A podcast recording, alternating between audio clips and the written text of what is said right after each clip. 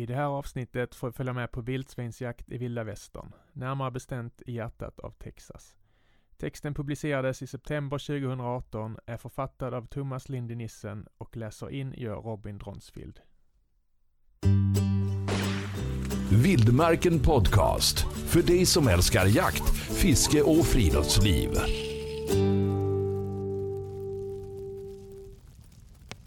Jag har alltid varit pigg på att prova nya jaktformer. Jakt på arter jag inte jagat tidigare, eller jakt i länder jag inte har tidigare besökt. Jag var därför inte sen att tacka ja då min amerikanske vän Seth Canello frågade om jag var sugen på vildsvinsjakt i hjärtat av Texas. Ett ställe som jag i jaktsammanhang inte skulle tveka att kalla för vilda västern. Det talades om en jakt som skulle pågå både dag och natt, innehålla såväl vakjakt som pysch, med strålkastare och termisk optik och med både gevär, båge och armborst.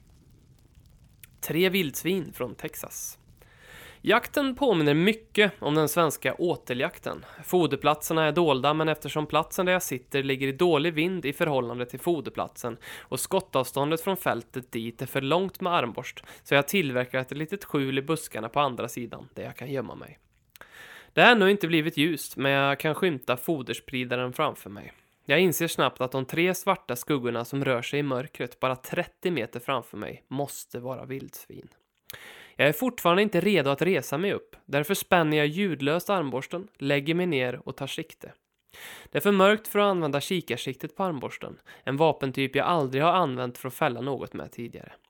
Jag skulle vilja skjuta med geväret, men vi har en gräns på upp till två svin per person och en dag kvar att jaga. Jag väljer att avvakta.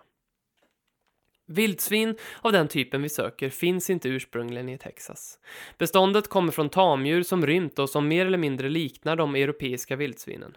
Seth hyrde jakten på en stor gård utanför staden Bollinger mitt i den stora staten. Gården, som ligger i direkt anslutning till Coloradofloden, är delvis bevuxen med taggiga buskar och kaktusar, delvis bestående med bomullsfält. Vildsvinen är både enfärgade och spräckliga med färgkombinationer från helt ljusa till brunsvarta. Vildsvinen är en ren plåga i området, vilket kombinerat med att Texas på många sätt är liberalt område för folk med behov till självbestämmande gör att de får jagas året runt, dygnet runt med i stort sett alla vapentyper. Att jaga vildsvin kräver dock licens. Vi köpte en som gäller i fem dagar till priset av cirka 300 danska kronor. Den ger oss rätt att jaga vildsvin och en del andra arter som prärievarg, rödlo och räv. Det är på väg att bli kväll och jag ligger på magen med stöd av armbågarna och har fri sikt ut mot åten genom ett hål i buskagen. Jag har rödgul sand under mina ben och mitt bröst och mina armar är fyllda med kaktustörnar som borrar sig genom kläderna vid varje rörelse. Vid denna typen av jakt är det viktigt med skottavstånden. Jag har därför med mig min Swarovski L-Range 10x42, en handkikare som enkelt ger mig riktmärken på 30, 40 och 50 meter. En galt går längs buskagen. Svansen är i ständig rörelse samtidigt som den suger in majskorn efter majskorn mellan tänderna och högljutt maler de gula kornen till majsmjöl. Min 3006 står säkert på sina stödben och skulle säkerligen göra jobbet, men med så lång tid kvar till solnedgången så är jag säker på att jag ska kunna få en chans att skjuta den med armborst. Plötsligt och utan förvarning sticker vildsvinet tillbaka in i busken. Jag kan höra hur han vandrar runt där inne och att han kommer närmare, men jag kan inte se en klöv under buskarna från min liggande ställning. Snart går han ut framför mig igen. Han är nu lite närmare än 30 meter ifrån mig och har den breda sidan för mig. Det är helt perfekt. Unik upplevelse.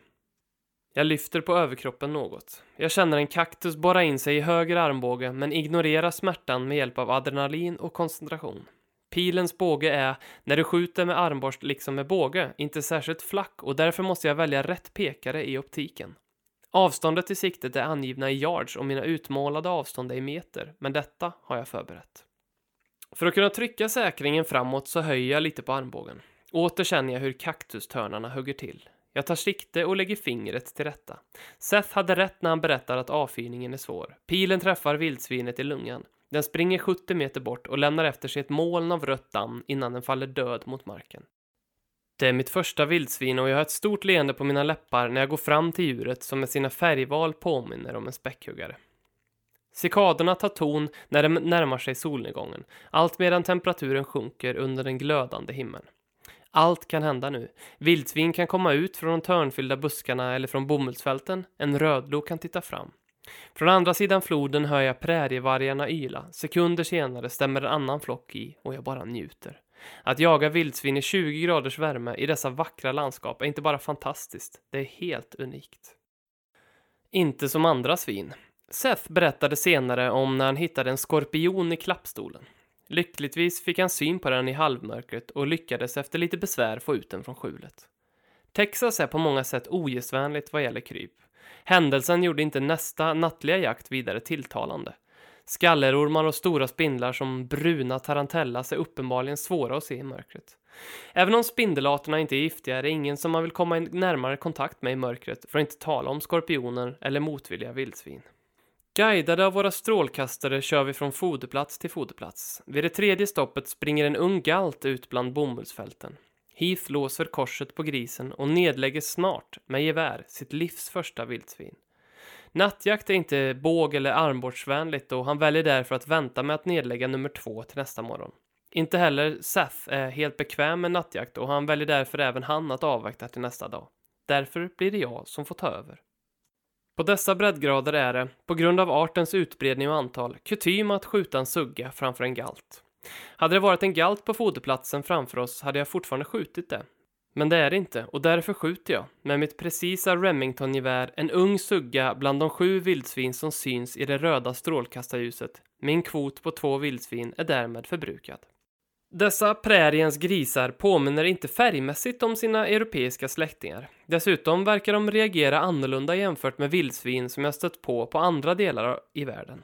Normalt brukar vildsvin som störs eller känner sig hotade fly till skogs. Men här flyr de ut mot öppen mark när vi stöter eller skjuter.